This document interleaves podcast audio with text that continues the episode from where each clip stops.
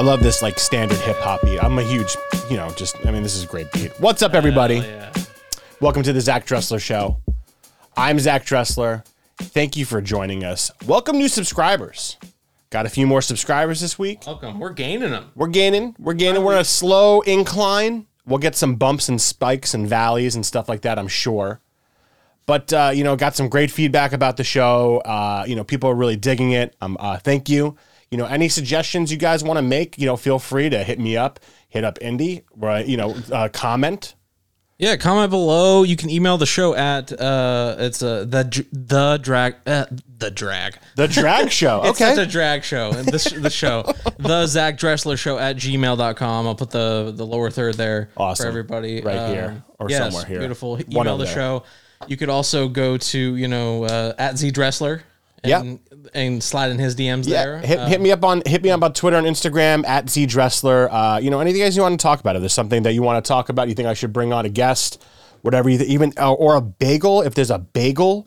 You know, we doing the, I've been doing these bagel reviews. Um, it's, a, it's a T Z D S tradition. It's yeah, I mean, yeah. it's yeah, absolutely. And it's it's going to be, it's it's a lot of fun. I've been enjoying them. Uh, I'm uh, working on one. You know, I'm just working on one each week. But if you have suggestions uh, for bagels, you know, whether in Los Angeles or wherever you are uh, across uh, North America um, or the world, if you have, ba- I mean, I don't know if I can get bagels shipped from uh, Japan in time for them to taste good. But if there's a good Japan bagel shop, I mean, shit, I'll fucking Maybe have. Maybe we can make a budget for it. I, listen, I'll pay for it. It'll come out yeah. of my own personal budget, and I'll have them come. Uh, you know, I'll I'll fly them out. I'll fly the uh, the the product out here, and we'll try it. Um, well, that's quality content. Absolutely, right I yeah. love bagels, and so I mean, you know, it's one thing I'm gonna have my like a little cheat meal I do a week. Uh, uh maybe maybe not the only one, but uh, you know, it's you know, it's not it's not easy. You want to try all the good foods, but I've been I've been really good. I've been really good with my health. Anyway, uh, like subscribe to the channel, hit that smash button on uh, on YouTube. Um, tell your friends who don't, uh, you know, you can check us out on iTunes, the, the audio version of this, you can check out on iTunes. Yeah. Just That's, tell one friend that, that you think likes comedy, likes to laugh, likes to have a good time. Likes to hear good interviews, good, good stories. Things. Yeah. This is how things grow. It's word of mouth. And it's, it's people like you, the new subscribers, the old subscribers, the O Gs, the new Gs. Absolutely. It's all you. Absolutely. And if you like this and you want to hear the audio version, or you don't want to watch the, my mug on video, I totally get it. It's totally understandable. You can subscribe on, you know, uh, Google Play, Amazon, Spotify, iTunes, Stitcher. Are we on SoundCloud? SoundCloud. Ooh, I could I could put us up there. I mean, we don't have to. I just I, I saw that the other day. Someone posted that they're like, oh, check out my show on, on SoundCloud. I'm like, are we on SoundCloud? We should do that. I'll I'll do that. So we get on sure. SoundCloud eventually. But uh, I'm really excited for the show. Um, you know, the shows are picking up momentum, and a lot of people want to, you know, come and join, and I'm happy about that, and, and I'm thankful for that as well. Uh, a lot of good friends, good people I've met throughout the years. Um, and tonight's guest, I'm really pumped for. Uh, he's a, a friend of mine that I met while doing, you know, improv, uh, improv, I was going to say improv, which is Australian, but improv comedy, sketch comedy, just comedy in general uh, in New York.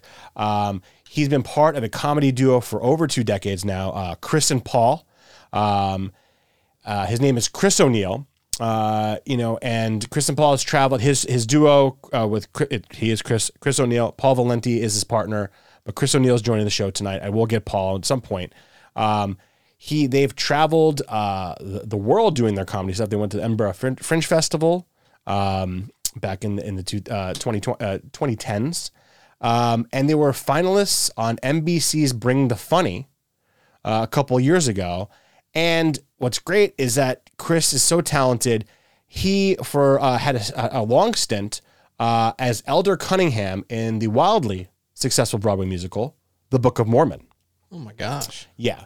Uh, he was on the traveling tour and then became part of the, the Broadway main stage. He was uh, he played Elder Cunningham, and I had the...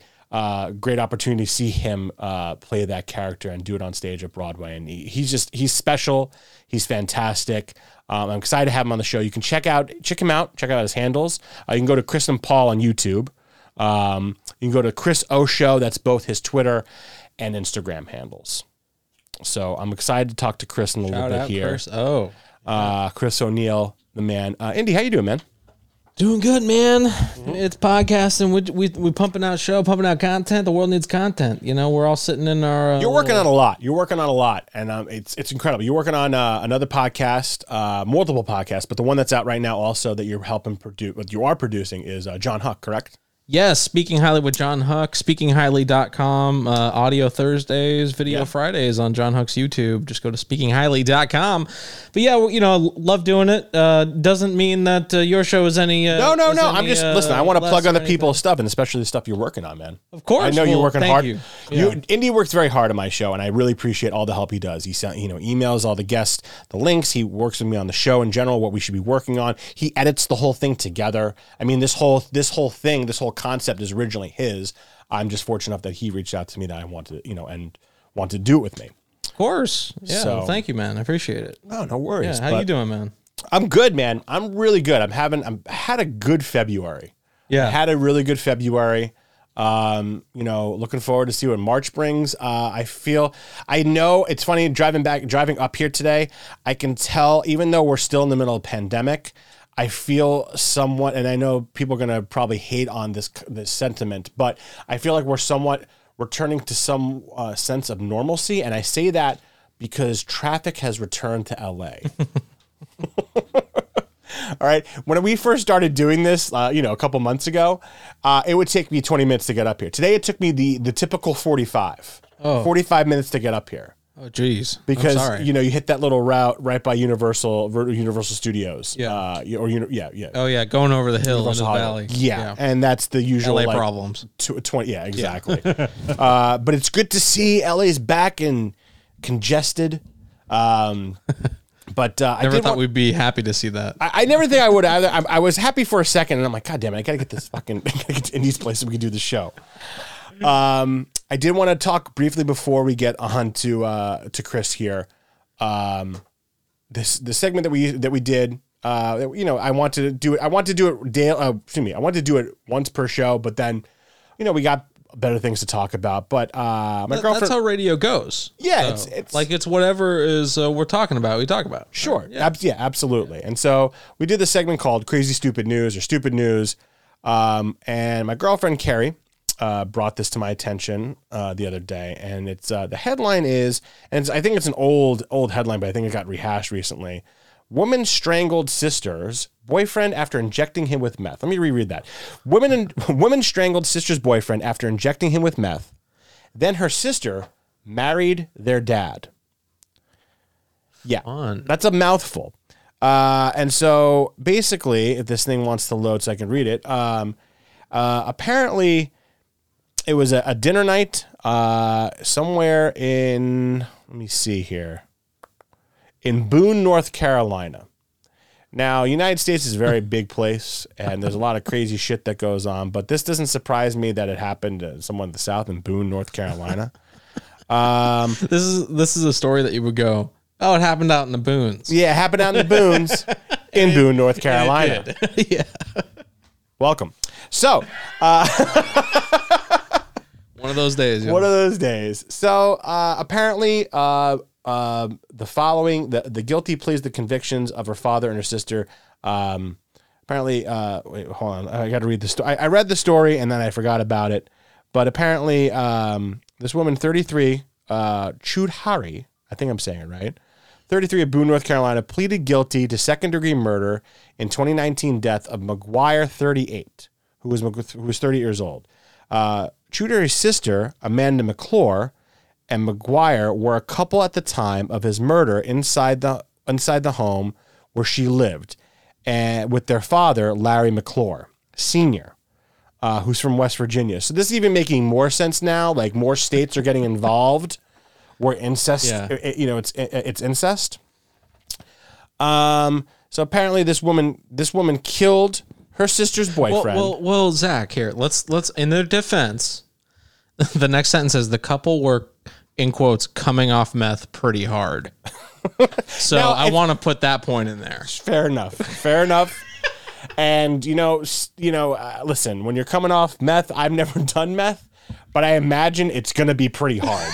Yeah, I would imagine. Yeah. And you do some, you know, unfortunate wild things. Um, now, I, I don't know, man. Like, I just, I, I don't it's know fun. what, I don't, I don't know. People. I don't know what's weirder is that it's, it's the sister married the dad or killed the brother with meth. Like, what is stranger mm. in this? Like, what's evil? She killed, she killed the, uh, her sister's boyfriend. Yeah. yeah. With meth. That's, yeah. that's extremely fucked up. Right. But then she was like, you know what? No, no, no, no, no. I'm going to, I'm going to, I'm going to match this. I'm going to marry right. my stepdad. Now, it seems like, you know, they got a, like whatever moral thing you're going to face when you, whatever that happens, you, you, they're going to have to throw the book at them. That's, yeah, these absolutely. Are very different uh, yeah. charges. It's, it's, it's, it's just, it's, it's just, I, I'm not saying, I don't know. I want to say it's funny. It's just stupid. It's just stupid. It's just incredibly, like, there's been a lot of stupid shit that's happened over the past however many decades, all right, including this year. But this, to me, just stuck out, struck me, I should say. Um, it's just, it's just ridiculous. Uh, I'm just, you know, I'm continuing reading the article. I'm, ca- I'm catching snippets, you know, uh, and it's just like what the father was. I don't know, the father's involvement. It's kind of wild. You, you guys check it, check out this article if you yeah. can. I don't want to get into too much. Yeah, it's just, it's wild, but. Um, I wonder yeah, if I have that drop of stupid news. yeah, this there, is this, this is the, this is the perfect this is the perfect soundbite for this. This is absolute. Yeah, let me let me read that. Uh, that's not the perfect soundbite. no, sorry. Let me, re, let me, play that again. Play that again. Play that. Woman strangled sister's boyfriend after injecting him with meth. Then, her sister married their dad. Like that's how that's how we should have started it. And then we go, yeah. Oh, this is the stupid news one. Sorry, my uh, my board's not labeled. Anyway. No, no, no. Yeah, but this this wasn't. Yeah, okay. That that that. But that's that's not as. Yeah, this is yeah. more. No, it's scary. It stupid news. Yeah. Scary stupid news is where this belongs. I I just.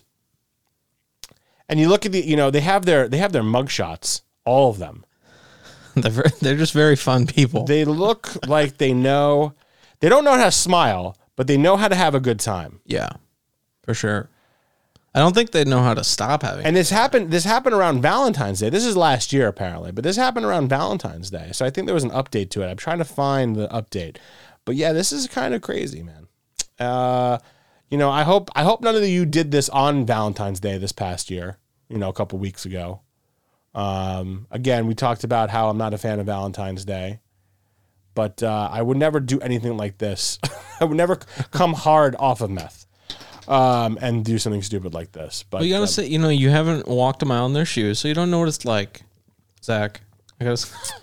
I can't wait to get the hate comments on this one. Um, I don't know. I don't want to continue talking about this. Let's uh, let's let's let's you know what we'll do. We're gonna reset here.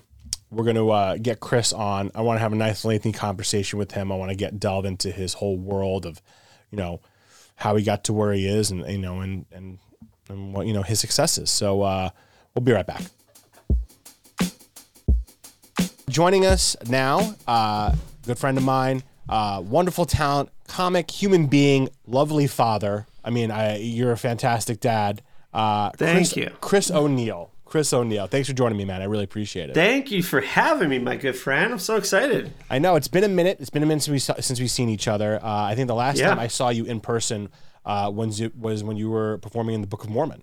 Um, yes. I, uh, which we'll get into in a minute. I want to get into like that whole thing. But I saw you, my my good friend who was uh, director of Zach and Me, uh, the web series that I uh, was in and helped produce. I am a huge fan. I want to get into that as well. Oh, fantastic. We will. We will. He had tickets to uh, to the show, and I had totally slipped my mind. I knew you were on the um, the traveling the traveling uh, tour, and yeah. I told I think it was right when you maybe it was a year into it you just got uh, onto the broad the main stage the Broadway stage right yeah yeah and I was like geeking out because I was like I didn't I, I reached out to you but I didn't know if you saw my Facebook message and I was like oh my god I'm coming to the show tonight I would love to see you and I was telling my friend the whole time like I know Chris I was like I perform with Chris you know I've seen him perform on stage you know I met him through this sketch you know I met him you know through uh, through sketch comedy through comedy in New York. And yeah. he was like, ah, I don't believe you. I don't believe you. And I was like, oh, man, we got to go. Hopefully you were going to be outside, you know, uh, shaking and, and, and, and, you know, signing autographs. And you were.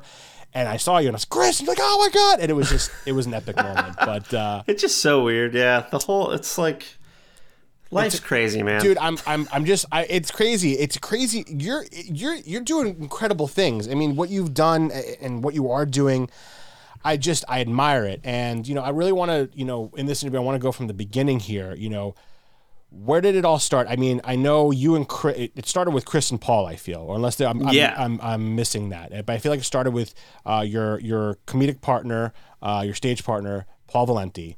And Paul what, Valenti. ninety-eight, ninety-seven, ninety-nine Yeah, we met, oh, what do we meet? ninety-nine we met through a mutual friend and back in our, in our hometown where we're both living now, actually. And uh, yeah, he just wanted to put together a sketch troupe. I didn't even know what that was. Like, a year before that, my friend got me into like local improv shows, and I'm like, "What? What's improv?" So I was just kind of like, "I don't know what any of this is," but it's, you know, I did a couple of shows, and it was just fun, and we would go on stage, and we would like, "Fuck!" and like everyone's like, "Whoa, hilarious!" and I'm like, "I'm gonna be the next big thing," you know, and like that kind of crap. When you're like fifteen, sixteen and uh, yeah, and then I met Valenti, and then uh, yeah, he told me about his dreams of being a famous sketch comedian. And uh, you guys are, in my, I mean, you guys are, period. You guys are very yeah. famous sketch comedians. So, um, but when, when did you take, I mean, were you in theater? Because I know you have, you know, you, you do music. Were you in theater uh, in, in high school and college? Yeah, in high, I uh, I was a horrible student. Everything was like, I was a soccer player, and I was like, oh, I want to be a professional soccer player. That was like my whole dream. Mine too. And I, I have a lot of teachers in my family, like my mom's teacher, my aunt, my brother now is a teacher. I mean, my grandfather was like the principal administrator of our town. I mean, like the mayor of our town, basically. So it was like very school centric. But my dad went to Juilliard, and he and he's like this amazing musician uh, who, you know, when, you know, my mom got pregnant with me, he was like, I need to just settle down and work. I'm going to be, you know, he was a mailman for years. And so he would be a mailman all day and then gig at night. Um, so he was that one person that was kind of like, give me a thumbs up, like, hey, listen to your mother, because she knows what she's talking about. Right. But, like, hey, all right, you know, when I started to do comedy shows. But, like, yeah, I mean, I got kicked out of, uh, kicked off the soccer team, and my mom put me in concert choir, because that was the only other, like, she figured I can pass that if I just shut up, because I was failing everything else. Right. Um, and then, yeah, from then on, they were like, you want to go in a, a musical at the school? And I was just like, high school sucks. I'm never going to survive. So I was just like, at that point, I was saying yes to everything. Right. And they threw me in the back of uh, this musical. And I was like, these people are just like me. Like, these people are like crazy and, and weird and stupid and amazing and fun. And and, I, and it was like, it was, I don't know what it was, but something in my brain, like, it, I just was like, this is super cool. And from then on, I kind of was in... in the background in every musical from then on. And then I kind of made that shift to comedy. And yeah, my senior year of high school, Paul and I put on a, a sketch. Our fir- my first sketch comedy show was at um, my senior year of high school, the wow. Chris O'Neill comedy show. Wow. And it was like, yeah, we like, we had all year to promote. And Paul and I are like, this is when Paul and I like put together like a little troupe with our buddies. And, uh, we got, you know, he got me into Kids in the Hall. So I was super like studying them, and yeah, I'm obsessed yeah. with them.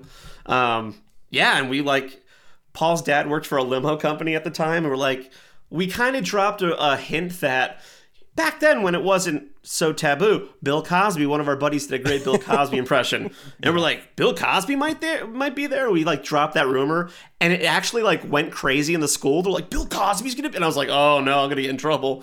So we we doubled down on it, and we uh, we spent like one hundred fifty dollars on a limo to drive us and pull up in the front of the school.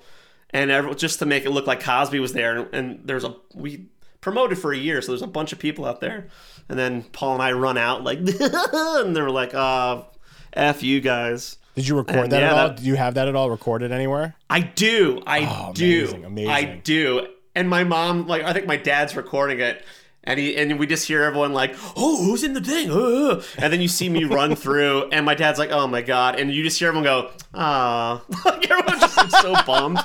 They were like, what an asshole. And uh but that show was like, it was it was nuts, man. Like, that was the night where, you know, I went from like hating high school, feeling like I was never gonna make it, and it was like my senior year. The prom was the night before, so we just wore the tuxes to the show, like just to make us look real cool and profesh. And I was like, it was like on top of the world. It was amazing. And, and I feel like you guys have kept something something of that like formal attire when you guys do your shows. You guys have this very un, uniform look, you know, between yeah, you and I, Paul.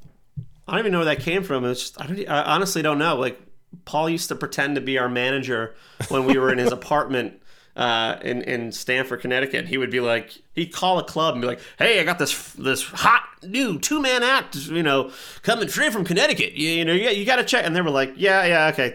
Tell them to bring ten people. Bye. You know what I mean?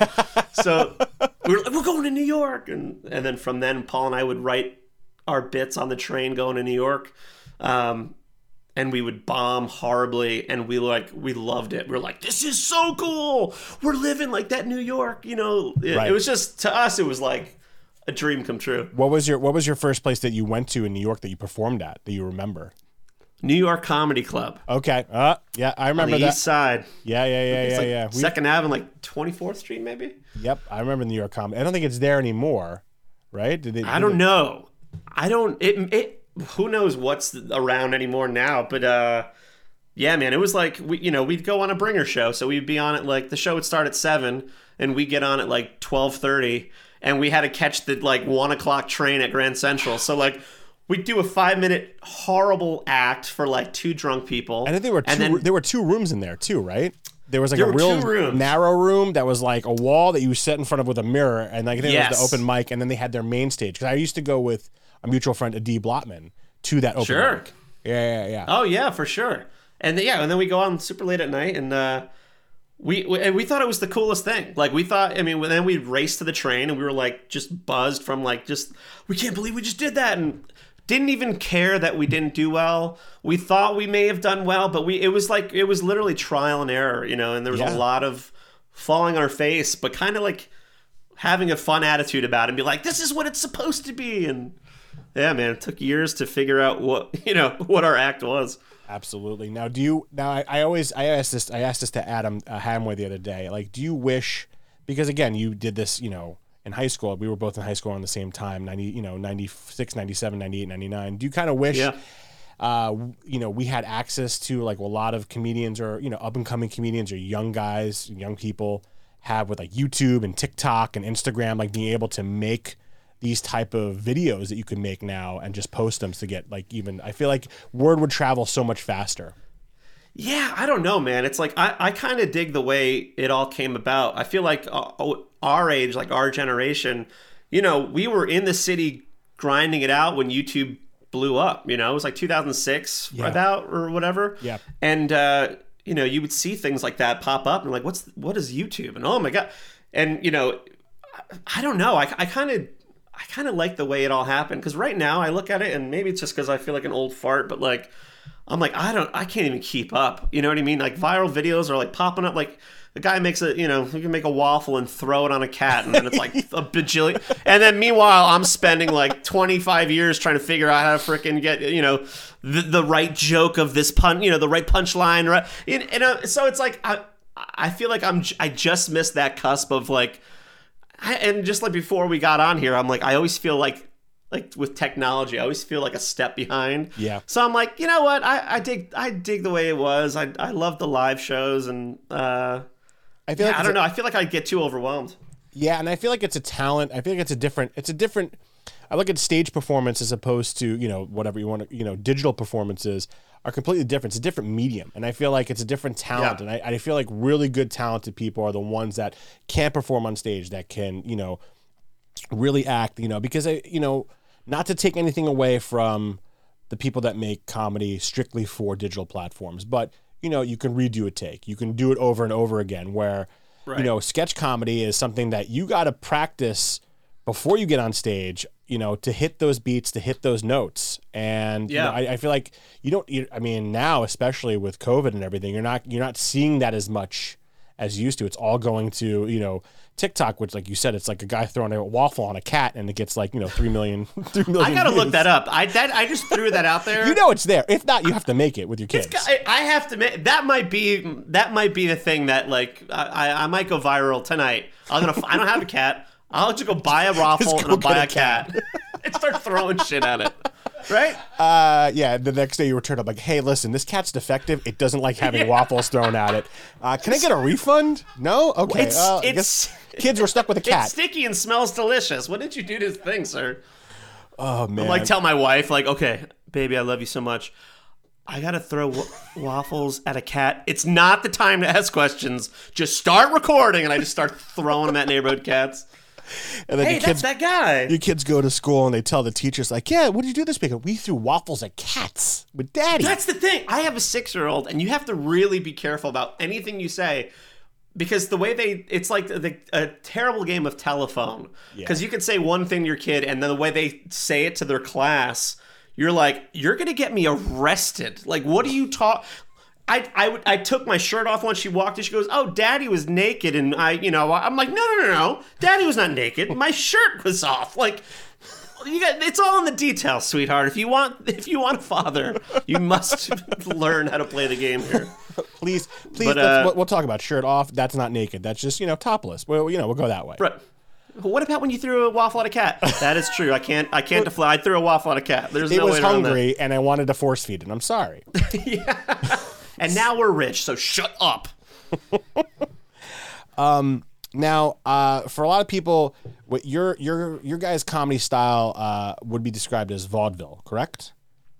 Is that yeah, what people is that what I mean, is that what people describe it as? I mean, I, that's the weird thing. We we're, I feel like we're like kind of like a hybrid kind of a yeah. thing. Like we love the you know when Paul Paul and I really bonded over like the our love of like the old school guys like Buster Keaton, yeah. you know Laurel and Hardy, all those classics. Um, because I would grow I grew up kind of watching them. They'd be on T V late night, and um, we liked clean humor. We liked how.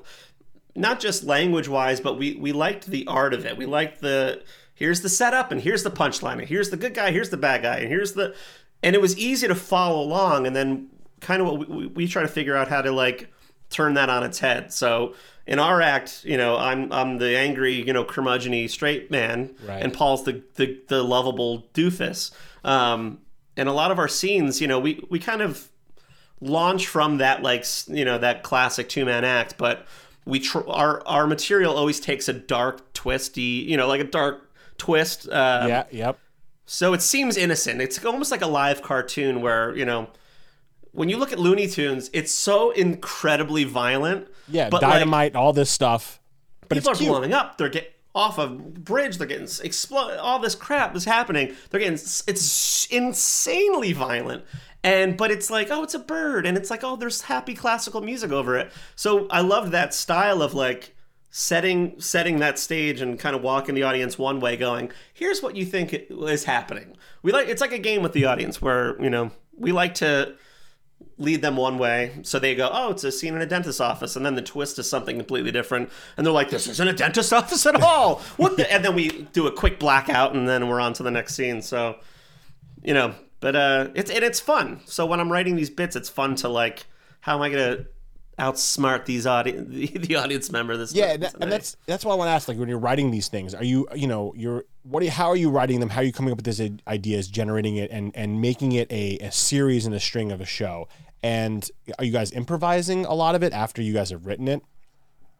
Yeah, my I whenever I write, I always. Everything's kind of spawned from like music. So it literally is classical music. There's a lot of music in our show yeah. and it's kind of like based, it's kind of how I write. So, you know, if I hear a nice classical piece, I go, okay, so what can, what, what do I see to this music? You know, cause in class, in music in general, but especially classical music, you can really, the, the rhythms change and, and there's emotion within the music. You know, there's, there's the, cres- it gets, the crescendo kicks in and something's scary, but then it gets sweet. And then it takes you on its own little journey. Um, so I kind of try to match the sketch with that and, um, a little bit, but, uh, yeah, it's just, it's just kind of for music and, and I'll basically pitch it to Paul. And one thing I'll say about Paul, uh, other than all these other great things I can say about him, he's completely fearless. And yeah. you know that, Paul is one of those guys that he's just, he just doesn't care. If it'll get a laugh, he'll, he'll do it. Yeah. And Paul and I over the years have formed this trust with one another where uh, if I go, Paul, I really think that this is going to land if you do it like this. And he'll go, yeah, okay. Yeah. I have fears on stage. I don't have that like blind, just like, oh, I'm just going to whatever. I'm very reserved compared to Paul. Um, I mean, we were doing a sketch block, the one of those shows we used to do together yeah, yeah, um, yeah. years ago. I forget what the hell happened, but I was like, Paul's playing a waiter, and I and I just kind of whispered to him. I go, "Hey, it'd be a lot funnier if you were wearing a thong." I don't remember why. I'm like, "Can you like take your pants off and like wedge your underwear up your ass?" And this was about a minute before we went on. He was like, "Yeah, okay," and just took his pants off and wedged and went on stage and got this huge laugh. And he so it, it, it's nice having that kind of person to uh, to kind of play with, because you know I can say, "Hey, Paul, I'm thinking this," and he's like, "I trust you. Let's let's do it." And and it's and it's unbelievable. I mean, it's I, I'm very lucky to have someone who's who just doesn't give an ass. You know, he just he's, he goes for it. He's the ultimate comedic partner. He's the ultimate improv partner. Yes, and he doesn't question. He doesn't say no. He just oh. goes with it. And he usually is the one that gets. If you ever look at our bits, you know, he's the one that gets the milk dumped on him, or slapped, or yep. he's naked, or he, so he de- he definitely earns it. But you know, there's a reason why I'm usually clean at the end of our shows, because I'm like, "Hey, Paul, I'm gonna need you to do something real horrible right now," and he's like, "Yeah, sure, let's do it." Sure, why not? Eh, whatever it is. Yeah, let's do it. um, now, when it you know, you said that you know you started off going into New York Comedy Club, and you know going from Connecticut into New York to do these clubs. When did you start to feel that like what you guys were doing was clicking, like the audience was appreciating it, and you You, you were feeding off the audience, like, okay, we got this, let's improve it to here? You know, when was that happening? Because I feel like when I started doing it, it took about a year, maybe even longer, two years for me to really put pieces together, and even maybe even yeah. longer. Like, it depends on what I was doing. But stand up, it took me longer. But with sketch, it took me about two years. Really? Yeah. I feel like you may have been at the show when everything clicked, to be honest. Um, we, in in our hometown, um, there's this woman at our local community theater where Paul and I met, um, Susie Lynch, who is our mentor. She's this dry, incredibly witty, sweet, uh, maybe she's seventy-five, I guess now. Wow. Just, just super quick woman. And, um, she was teaching some improv classes. And so we took her classes and just fell in love with her. And I would go to her every day. I would just go to the community theater and sit and just pick her brain. And I'd say, "Here's what's going on in my life. And here, what do you think about this?" And and she kind of just gave me this great advice. And she would watch Paul and I rehearse some of our bits. And she, uh, we had a troupe that we put together. And she was the only person, and this is back when like we would do f- shows for friends. And they were like, "That's great." And no one gave you, you know what I mean? It was yeah. Everyone was being nice. And she was the only person to ever go, "I don't get it. Eh, no, I don't like it." And I was like, "Who the fuck is she?" You know, like I, I was like seventeen. I'm like, "She doesn't even get it because she's old and she doesn't know. And like, I love her, but like, she doesn't understand what I'm trying to do." You know, like my seventeen little frail ego, you know, and I'm like, she, and she would just go that, you know, it should black out right there. There's no reason for, she would just give me like these hard edits. Like no, and I'm like, "What do you mean cut it, you know, cut the, the scene here? I've got like seven more pages of great material." You know what I mean? Like that yeah. kind of crap where everyone needs to hear this. And Paul and I, it, it took a long, long, long time. And uh, we had one sketch in particular that was the sketch where we were like, "Oh my God, she was right all along." And there's, to this day, there are moments where Paul and I go, "Oh, Susie, she was right. She was right again." And this sketch was called Taxi Robert. It's a stupid sketch, but I love it because it's the sketch that um, really was the thing that made everything click for me. And it's Paul's on stage and he's hailing a cab. He's like, "Taxi, taxi, hey, taxi." And I come up and I go, "Yeah." And he looks at me and he goes, can, can I help you?" And I go, "Oh, you called me?" And Paul goes, "I said, hey, taxi." And I said, "Oh, I thought you said, hey, Robert." And it's like, that's kind of the sketch. And then, and then, and then it went on like, "Well, I'm here now. What can I get?" And then the blah, blah, blah, blah. And then it just co- like all the garbage fat that, and I said, "What if we just cut it at, I think you said, hey, Robert." And then we just throw a blackout. And we, I feel like we, did, I feel like we did it that night at Sketchblock. I feel like you guys were there. Yeah. And, uh, well, and I, it went over really well. Yeah. And, and I was and, like, oh, that's it. Yeah, and I and I and I, I remember seeing that sketch. I remember seeing, you know, similarities in other sketches. Like I remember you guys doing the, um, oh God, what was? Oh, I remember it's one where it's, you know, you're calling up. It looks like a woman. Uh, Paul uh, Paul's dressed with a wig, and it's you know you guys are on separate side of this, uh, separate sides of the stage, And it's like this scene where you're just like, you're sitting there and you're, you're calling her, and she's just like looking at her oh. phone longingly and puts it yeah. down. And it's really well done. It's with music. There's no real dialogue whatsoever until yeah. the very end, about, you know, a minute into it, where you just literally, you know, you break a fourth wall, you go upstairs and you yell, you're like, Rachel, it's time for dinner. Like, oh, Jesus, Dad. And it lights out. Right, you right, right. I mean? And I and I love that. I love these, like, this, you know, because I think people expect more, and they're like, oh my God, here it is. And it's just, it's done. And people are like, oh, that's hysterical. Like, they don't think about it because they're used to seeing longer, longer sketches, or, you know, deliberate yeah. S N L type things. You know what I right, mean? Right. Yeah. Um. Yeah. The thing that I really like found fascinating, because, you know, comedy is such, I, it, I'm such a nerd about it, but it's, it really is such a science. And, you know, I mean, you've done like a bunch of different versions of, you did stand up, you did improv, you sketch, all this stuff. And it's like, if someone's telling you a joke, especially stand-up, and they, I mean, ever so slightly trip up on the setup, just, I mean, a hair, it's not funny anymore. No. You've lost them. They you you they fell off the ride. Yep. And it's amazing how fragile it is. Yep. And that's what I love about it. And I love the psychology of when you go on stage, you know, I feel like an audience kind of sits back and they go, I'm going to let you know if you're funny or not. I got the power, and this is what I'm going to do. And what I like to do with Paul was, you know, and, you know, I read Andy Kaufman books and kind of studied up on his whole, all his crazy antics. And it's kind of taken the power away from the audience. So you go up on stage, and there'd be times where we'd go up and we'd spend eight minutes just setting up the stage in silence and doing like little gags, like subtle gags. But the audience would laugh. And what that, what, what that was telling them was like, we're on our time. And they liked that, because then their their guards dropped, and they go, okay, well, we they're not we're not we're not you know, necessary at the moment, so we get to just sit back and watch these guys do whatever they're gonna do whatever they're gonna do, so we might as well just relax and sit. And and that was such a, a huge thing that I figured out uh, with Paul, where I was like, it's messing with the audience and taking away the power. Yep. And when you cut a scene short, they laugh going, that's it, what the, and then the lights are on and you're in the next sketch. Yeah. And you basically throw them off, so now they're they're defenseless, and they're like, I don't know what's happening. And they like, it's it's like they like, it's fun, and it's it's a game, it's a back and forth kind of game. And um that's why a lot of our sketches are, you know, the the crowd tries to figure out what's happening in the sketch. Yep. Because they go, whatever I'm thinking this is right now, it's definitely not that. And it's fun. And then it's when the, the blackout hit, hits and they laugh, and we try to run into the next sketch and kind of keep that, you know, we never let them settle back down. Yeah, that's good. And that's, and that, and, you know, obviously that's completely different than, than stand up. I feel like stand up, you need, you know, it's, it's, it's the same thing where you're like, you're trying to hit that joke. And if you, you know, miss a cadence, miss a note, you know, yeah. an inflection in your voice, then the audience doesn't get it. But the audience different. I think what's different here is the audience, you know, they'll it, it will throw off the rest of your stand-up set, where with sketch you're just on to the next one. You know, you don't even have right. you don't even give the audience members a chance to breathe. You're already on to the next thing, where with stand-up it's like, oh, maybe my next thing's tied into this joke, and I already messed up this joke.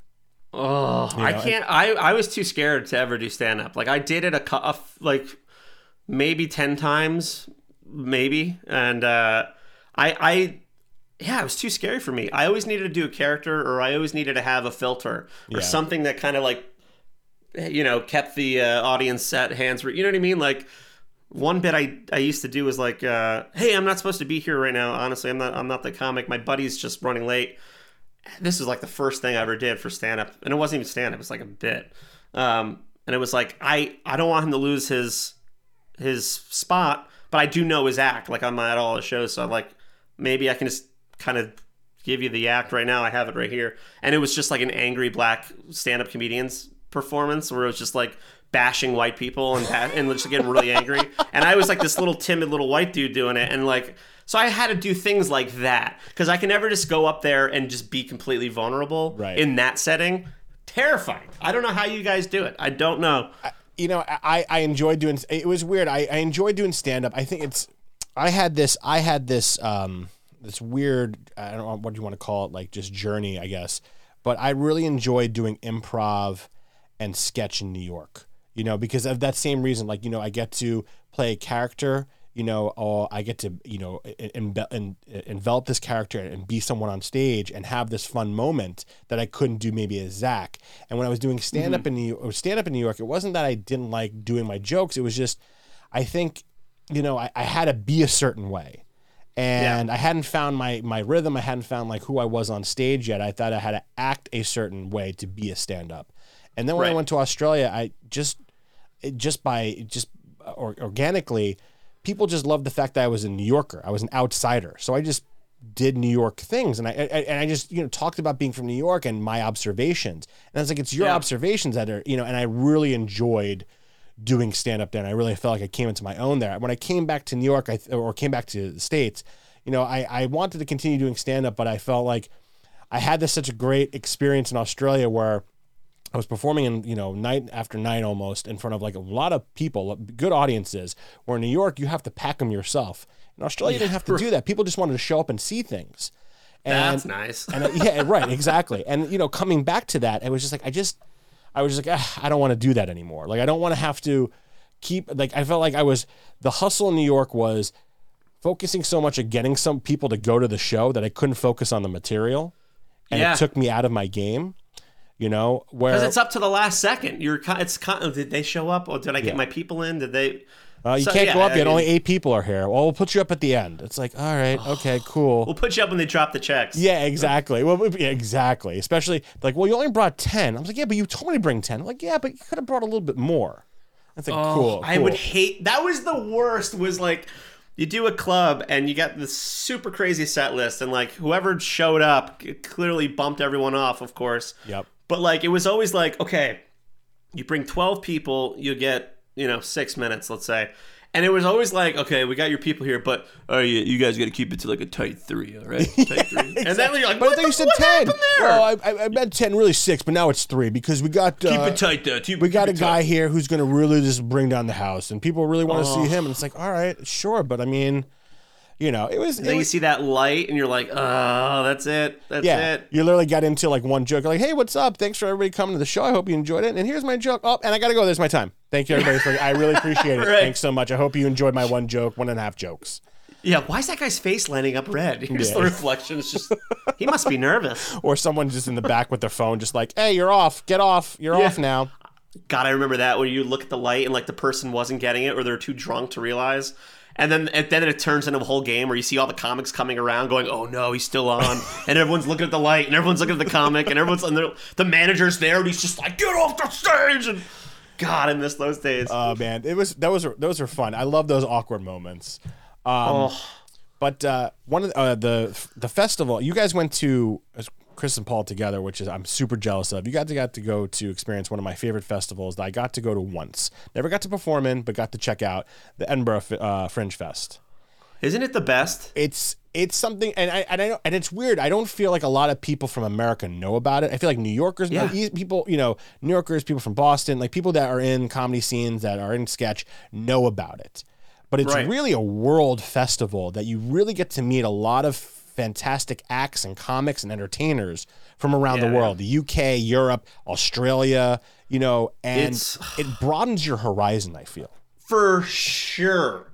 For freaking sure. I mean, like, I, I, I find that those people who have gone, like, it's hard to explain to someone who hasn't been because yeah. it's just, there's something, it sounds so corny, but like, there's like something magical there, right? Like yeah. you get there and the the buzz in the air, and it's just there's thousands of shows, and everyone's performing on the street, and it's just it's, the town. It's everything's so lively, and it's just like nonstop craziness. Yeah. For a month, and yeah. it's like yeah, it's unbelievable. Yeah, and the city itself, it's like I, I, it's just weird. It's like this. It's it's this beautiful city with these cobblestone roads, you know, yeah. and people are just like, hey, come check out my show. Yeah, I'll come check out your show. Come check out my show, and everyone goes and checks it out, and there's just a lot of you know, uh, com- traffic that comes through there for whatever reason. And I, I found out about it and I found out about Fringe. I mean, I knew always knew about Fringe festivals. I heard about New York Fringe and Hollywood Fringe. Yeah. But you don't think about those festivals because there's so much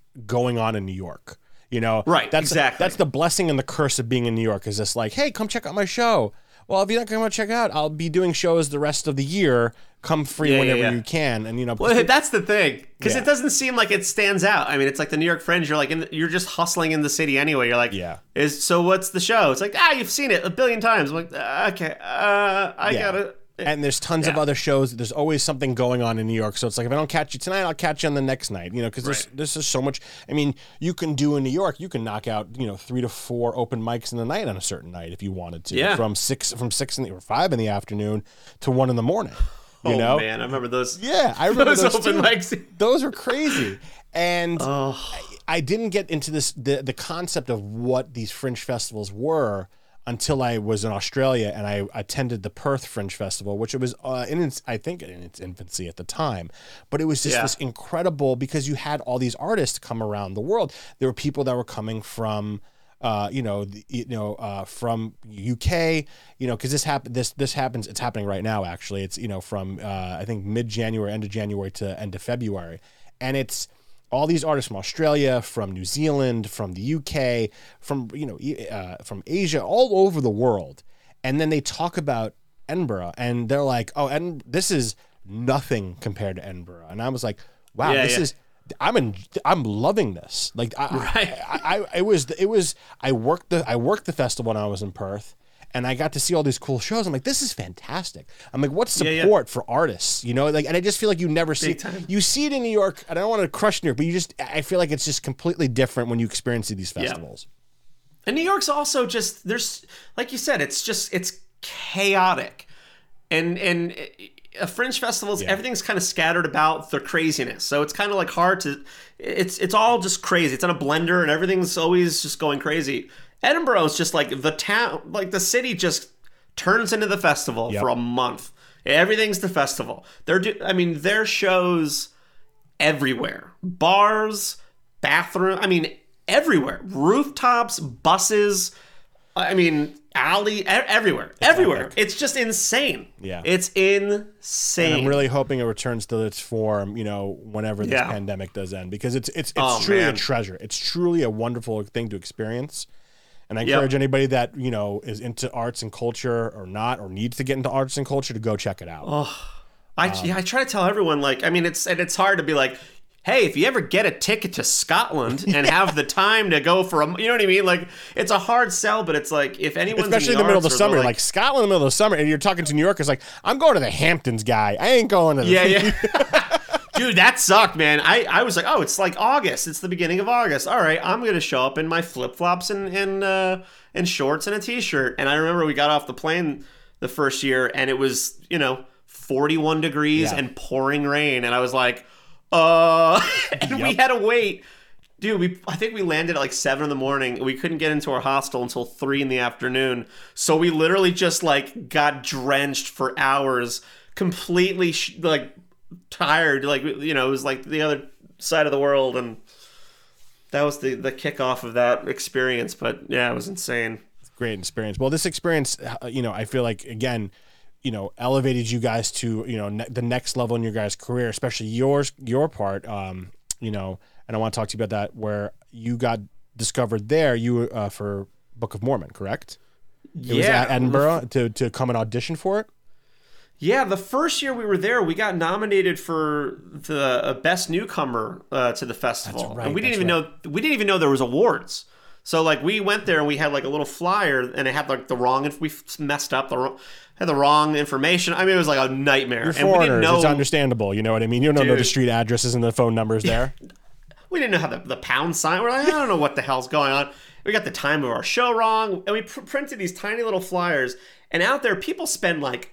Hundreds of, I mean, they can. Yeah. Hundreds and hundreds of thousands of dollars for billboards and this and that. And the, so, like, you put up a little poster, and like two seconds later, it's like four inches thick with other posters on top of it. Right. Like, it's incredibly, because you're just hustling. Um, so, yeah, we got nominated that year, which was incredible and crazy. And they invited us back the next year. And yeah, one of the shows, one of the casting directors for Book of Mormon was there and went up to Paul as I'm cleaning up, because you have like five minutes to like, pack your show up and get the hell out before the next audience comes in for the next show, because there's shows all throughout the day. And she went to Paul and she was like, can you guys, hey, real quick, can you guys sing? And Paul and I'm like wondering where Paul is, because like we did our cook uh, cookie sketch that's got, I mean, it's just a dis- milk and everywhere. Cookies, and it's just disaster everywhere. So I'm scrubbing. I'm like, where the fuck is Paul? God damn it, Paul! You're all so... And Paul's and I see him schmoozing with this woman in the back of the audience, and I'm like, come on, dude. And uh, Paul's like, yeah, sure, we can sing, and just kind of said yes, of course, and. Paul just comes back, and you know the Paul Valenti, like, kind of smirk, the smile. And he just comes back, and he looks like a kid that stole, like, you know, and I'm like, what? He goes, and he starts giggling. I'm like, help me clean up. And he was like, yeah, you know, that was a casting person for Book of Mormon. And I was like, the musical? Because that at that point, this was like, I think this was the summer after they won all the Tonys. So it was yeah. like the top of the top of the top. Yep. And, uh, yeah, they were like, yeah, they want they want us to audition. And I'm like, and we just started laughing. We're like, that's fucking hilarious. And uh, because they were trying to cast the Elder Cunningham character, uh, who's like the the fat goofball guy. Right. And well, it was, uh, it was so I, Gad was the original Elder yeah. Cunningham, right? Yeah, yeah, yeah. And Paul didn't get her information. He, I think he, he, just, he didn't get our information. He just got so go, excited. He just like, dude, we throw all of our stuff into like our bin, and then we go downstairs, and we're like covered in milk and cookies, and smell like shit. And we're like, all right, let's well, let's drink and party now. So we're downstairs. I'm like, I can't believe this. And we're like talking. I'm like, so like what? So what do we do? Like what's what's her what's her what's her name? And he's like, um, my Mar- mm, Kathy, Matt. Uh, and I'm like, and my I just feel like the. My soul just leaving my body, oh and I'm like, God. "What's her? Did, what do you have? Her email? Did you give her a flyer? No. Did, what? What the? What the fuck? What? Ha- what happened? What did you do? Oh, I.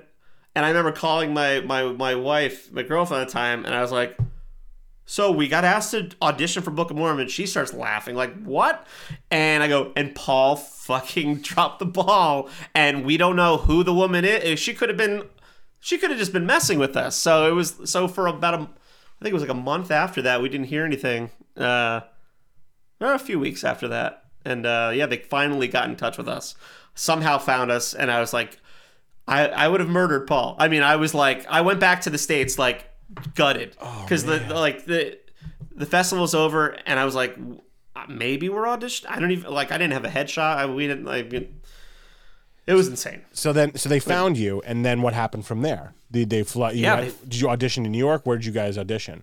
Yeah. And they what was the, and what was the audition like? Sorry, I want to just get into that. Yeah, yeah. No, they auditioned. Paul and I both auditioned, and uh, I didn't have a headshot, so I like my my wife took a picture of me on the roof of our apartment in Queens, and I went to C V S and printed. I'm like, this is so embarrassing, you know? Like, I'm like, what am I fucking doing? And Paul's like, Paul's Mister Optimistic all the time. He's and I'm I'm like pessimistic. I'm like, oh God, this is gonna be embarrassing.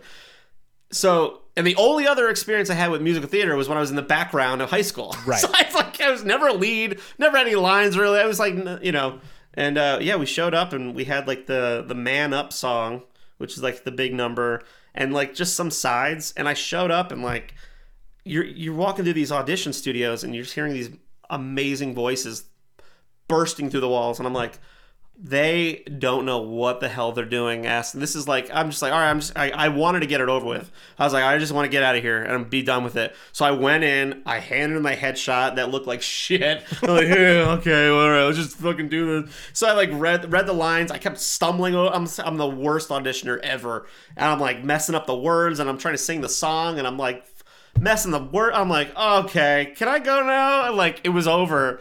And I was like, okay, that's over. Don't have to stress about that anymore. And I was remember I, I went back to Queens and my mom called. She's like, so how'd it go? And I'm like, oh, God. I'm like, well, it's over. It's fine.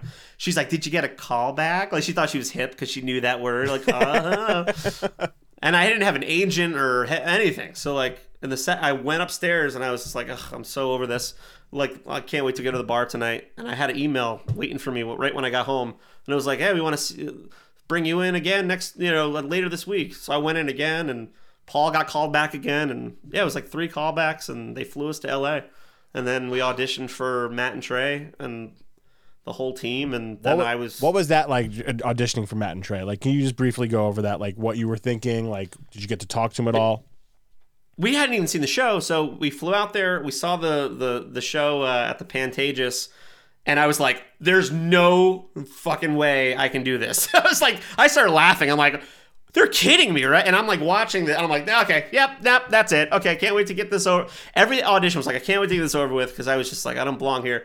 And the next day, Paul and I, uh, it was not, it was great that we had each other. Um, and it was also hilarious because we were just like, what are we doing here?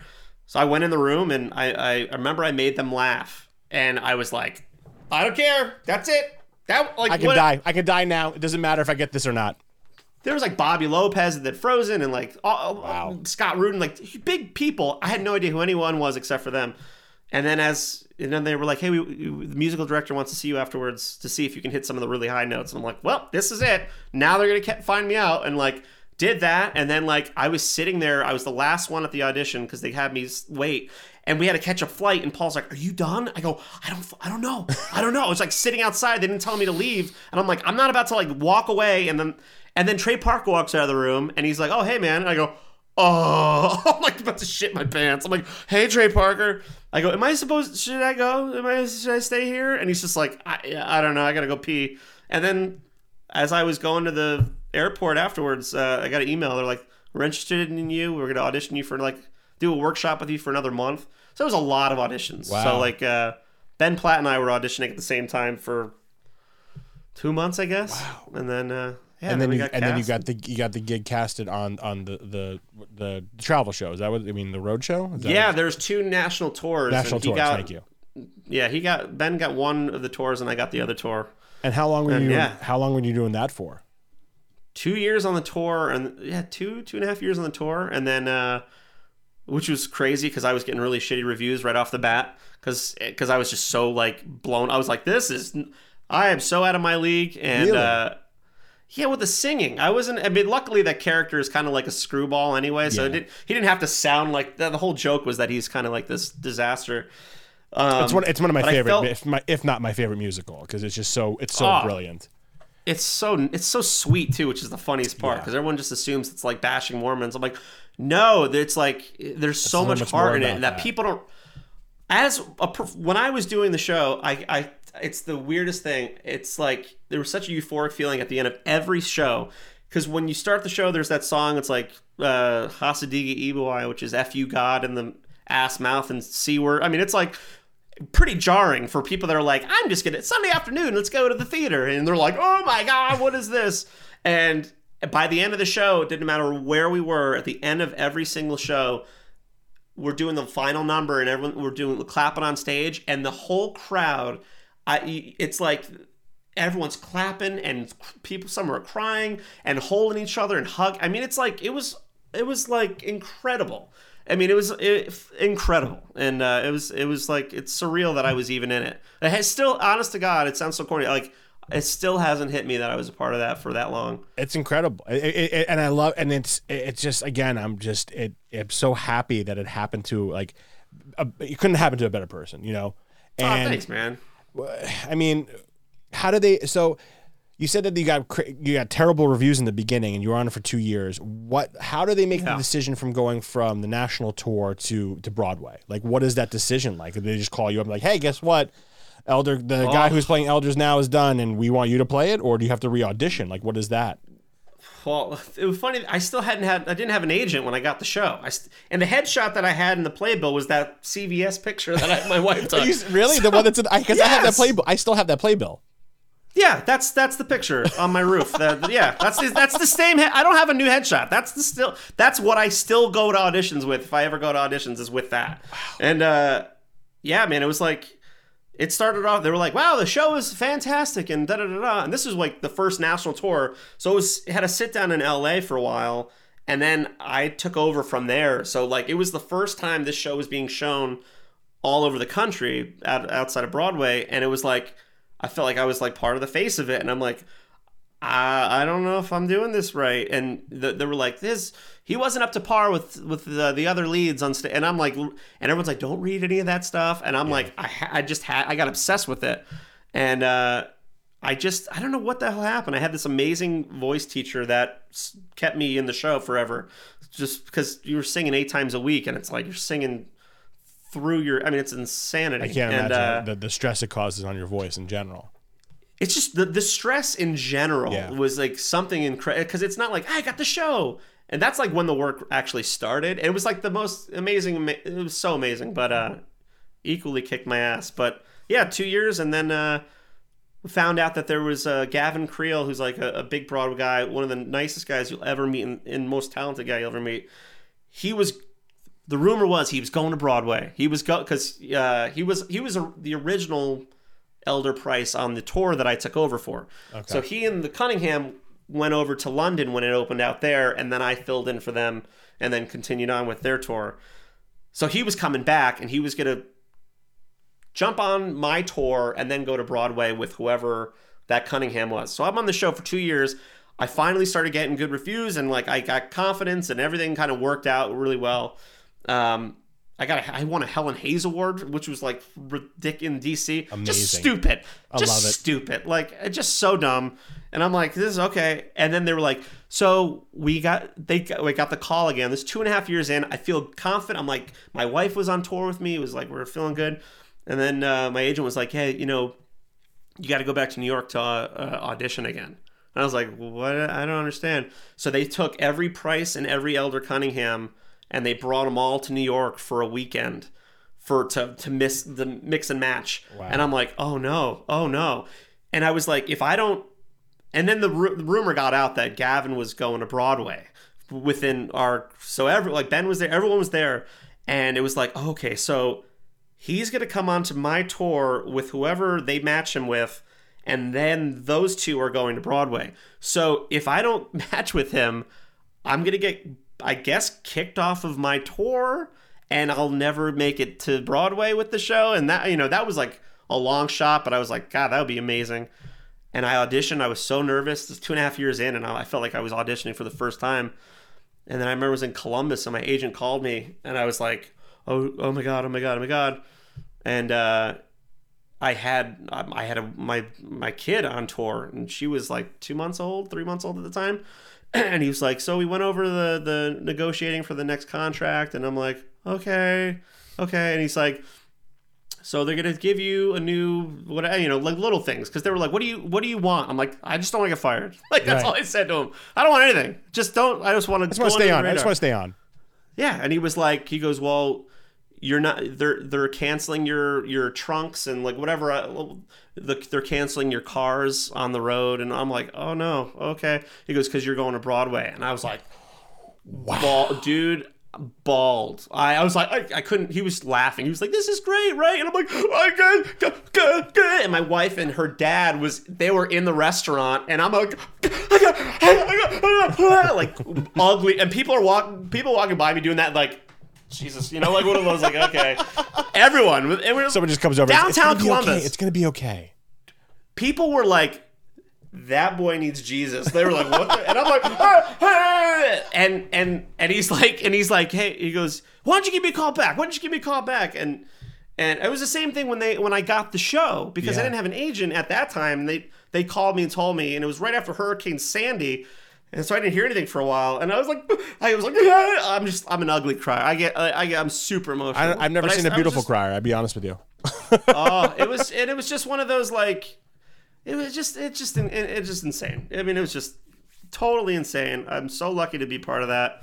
I, I can't wait to like tell my daughters when they they're old enough to get it. Yeah, that's what I'm so excited about. Yeah, I want that because to you be know that because the show's going to be going on when they're they're older. They're told, you know what I mean, and yeah. you're gonna and that, and that's just an experience that uh, it's going to be yeah. so special, man. And it's going to be so incredibly yeah, special. I can't, that, that's what I can't wait. But uh, and whenever I when Paul and I had the chance when I was in New York, we would run downtown to like Saint Mark's and and do a set. And like the funniest thing was being in that show. As amazing and surre- like genuinely surreal as it was, Paul and I doing our act, I go, there's not, it doesn't top it. Yeah. Paul and I doing our, our show, I was like, I feel more alive doing our show than than doing. I mean, it sounds so like douchey, but it, uh, sincerely, it was like, because it was ours. You know what I mean? I almost felt like an imposter doing someone else's material. They're like, wow, you're you're really funny in that show. I go. It's because Matt, Matt Stone, Trey Parker yeah. wrote it. You know what I mean? Yeah, yeah, I just yeah. say the words that they tell me to say, and but this uh, is something you and Paul have. This is something you and Paul. This have. is yeah, and this is our baby. And then uh, And yeah, and Paul and I are gonna be going for, you know, I, I don't see us slowing down. No, anytime. and and you know, real quickly, because I, I don't want to keep you any more lo- any longer, but I just, you know, oh, please. with you and with you and Paul, after that, you guys got to be on N B C's Bring the Funny, and yeah. that's, you know, I, I I was when I when I saw that, when I heard that, when I got to watch you, it, it brought me a sense of pride. And you guys made it to the finals, right? I mean, that's that's you were yeah. final, you were final, because I forget how the, I feel like there were three finalists, and then they just decided. Right? Is that how it was? There was there was four finalists, okay. and then uh, and then they had like a wild card That's who had previously okay. been eliminated come back. Um, and then it was up to the the online voting, and we we're like, well, yeah, because Paul and I, we just don't really have an online press, and we were going up against like the Try Guys, like one of the guys, Keith Habsburg, Keith which, Try who, Guys. who Indy and I know because we worked with at BuzzFeed.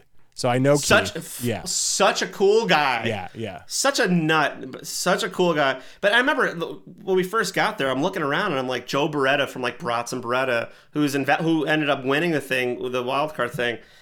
I, and I'm like, I, they were like one of the big names when YouTube started. Like that, I, I'm a, like, I know that guy. And I know that a big uh, comic from Australia, uh, Randy Feltface. Yeah, Randy, Randy Feltface, yep. The nicest guy. He, the, I mean, like... incredible. Like, it was just like, I'm seeing all these people. I go, I don't even know what the hell this show is. And Paul and I just were like, let's just not, I just didn't want to bomb the first episode. You guys episode. were brilliant. Go, and the cookie sketch killed on, I mean, on, on stage. Oh. I mean, and, and I feel like, you know, with N B C's help, they really amplified what you guys were going for with like the drenching was, on stage. Because that was beautiful. I mean, you had, Zach, you, had let me Chris, tell you. you had Tegan laughing, you had Keenan laughing, you had uh, uh, Foxworthy laughing. That almost didn't, like, they, that cookie sketch, because you got to go, these are the sketches we would love to be able to do if we get to this round, but we were like, all right, we'll do the cookie there, and it almost didn't happen, because usually when we did the New York shows, our cookie was like this, like, crappy little pillowcase looking kind of thing, and this thing, they, they're like, so you need a cookie, right? And we're like, yeah, they're like, it's Hollywood, so they're like, making this huge, and I'm like, oh my God, and Paul and I were like, the entire time, whenever Paul and I are part of any festival, or we are so we we're so low maintenance, and we get so excited about like free food and like the craft service, like we're just like, this is awesome, and like so we just sound so unprofessional, like like little kids, and uh, yeah, the, like the the quick changes weren't working for that bit, like it was like the costume, it was too hard to get it off, and take the and it, the scene was supposed to be. I think it was like three minutes, um, and we timed it, and it was like without the quick change, and it was like four and a half minutes the night before, and we're like, oh no! And we get there, and it's like the dress rehearsal. They're like, okay, guys, let's do it, and it just like f- it Didn't was a work. disaster. Oh man, disaster! And then with the wardrobe department for like twelve hours that day, the producers were timing us getting in and out of that cookie. And it was just like, we're like, we'll build the set out here. And I'm like working with like, one of the S N L directors was direct, was directing that episode. And I'm like, I, I was like, it's just it's so weird. And I'm like, if the cookie comes in this way, and I'm like, I'm in L A, I'm in Hollywood. I'm like, what the fuck am I doing? And, it, and uh, that that scene, that night when we did that performance of the cookie was the, fir- the only time we did it uh, all the way through under uh, at the right time. Wow. So it was like Perfect we weren't timing. paying attention to anything else except for we have to get it in this time, because if you go over, then they're going to snip it and make sure it fits into their uh, segment. But it was so it was very stressful, and Paul and I crying afterwards, just emotional the whole time, because it's like we we love the whole process. We love we have we still genuinely have fun doing this, and we're never like, how are we going to make money here? And how? And maybe we should be a little more like that. But like, we still make each other laugh, and we think it's the coolest thing to go on stage and be able to like do something silly and yeah. make someone happy. And it's like it's like magic. So as corny as it sounds, it's like I mean we no, it's yeah, not corny. It was, man. It was incredible. It's not, because people people can see you enjoy it. People see it's like, you know, it's it's coming from the heart, and I that's why people enjoy it so much more than something that's forced. Yeah. You know what I mean? And and that's why yeah. I, I love watching you guys, because it's coming from a place of, you know, true commitment, true love, and true passion. Yeah, um, and we're just two we're two two idiots. We're two, we're, we're best friends, and uh, yeah, I mean we just just go on stage and. It's not much different off stage. You know, we're just, we're the same idiots. And uh, yeah, it's just awesome. I'm glad you never changed. I'm glad you never changed. And I can't wait to talk about Paul about all this stuff. as well yeah, when I'm on the show. But, uh, man, I really appreciate you joining me on the show. Um, I'm so happy to be on. I love you. I think the last time I saw you in person, I think we both were just walking down the east side together. I think it was, this was right before you were going to Australia. Yeah. I yeah. just, like, bumped into you. I'm like, what's up, man? Yeah, you're like, well, in Australia. I'm like, adios. To you, bro. yeah. But I saw, I saw you at Book of Mormon right outside when you did the spectacular yeah, yeah, show. Man. Uh, but I, I got it when once this is all over, man, and I come back home for a little bit, we got to catch up. Um, yes. You know, I'm going to meet the family, all that stuff, man. But uh, thank you oh, so man, much. Totally. I really appreciate you joining. Uh, your, check him out on his handles. Uh, Twitter and Instagram is Chris O'Show. Chris O'Show. Anything you want to yeah. plug coming up? Anything you got going on? Do you want to tease anything for us? Paul and I are working on a, uh, a new insane project right now that uh, I usually say things too early on because I'm too excited. So I'm going to keep this one close okay, to the no chest, problem. But we're very excited about it. And uh, it'll it'll be coming out uh, in, in due time. Okay, well, when it does, I'm going to bring both you guys back on so we can talk about it. Yeah, and also, just so I could say, my my stage name, it sounds so douchey to say that, is It's Christopher John O'Neill. And I say this now because I was just on an interview with my buddy, uh, with Joe uh, Joe Bereta from Valley Folk. And they said, Chris O'Neill's on. And I guess there's a, a YouTube person or someone called Chris O'Neill. Yeah, I think so. I think, I, yeah. I didn't I didn't know that. I look at the comments. I'm like, oh, let's see if anyone listened. And they're like, this isn't Chris O'Neill. Fuck this guy. And I'm like, wait, what? Like, people were just like, oh, I'm disappointed. It's not Chris O'Neill. And I'm like, I didn't say I was. Like, okay, so we have so, to say Christopher. John O'Neill. Christopher John O'Neill. Christopher And John I didn't know O'Neill. About that because when I had to register my name, I didn't know anything about that. I told them at Book of Mormon, I go, so what's your name? Like, I go, yeah, Chris O'Neill. They printed out thousands and thousands and thousands of playbills uh, with me as Chris O'Neill. And then they were like, uh, it says you registered at, under Christopher John O'Neill. And I go, oh, yeah, because they said that I couldn't use my real name, so I just used my full name. Yeah. And they're like, we just, pr- this is my first weekend. They go, we just printed. I go, oh, my, I like started off on the wrong foot. So I, you know. Uh, all right. Well, Christopher John O'Neill. Thank you so much, it. my friend, joining me on the show. I really appreciate it. I love you guys. I love you, Bye, man. Zach. I'll see you later, man. Thank you so much. Bye. Bye.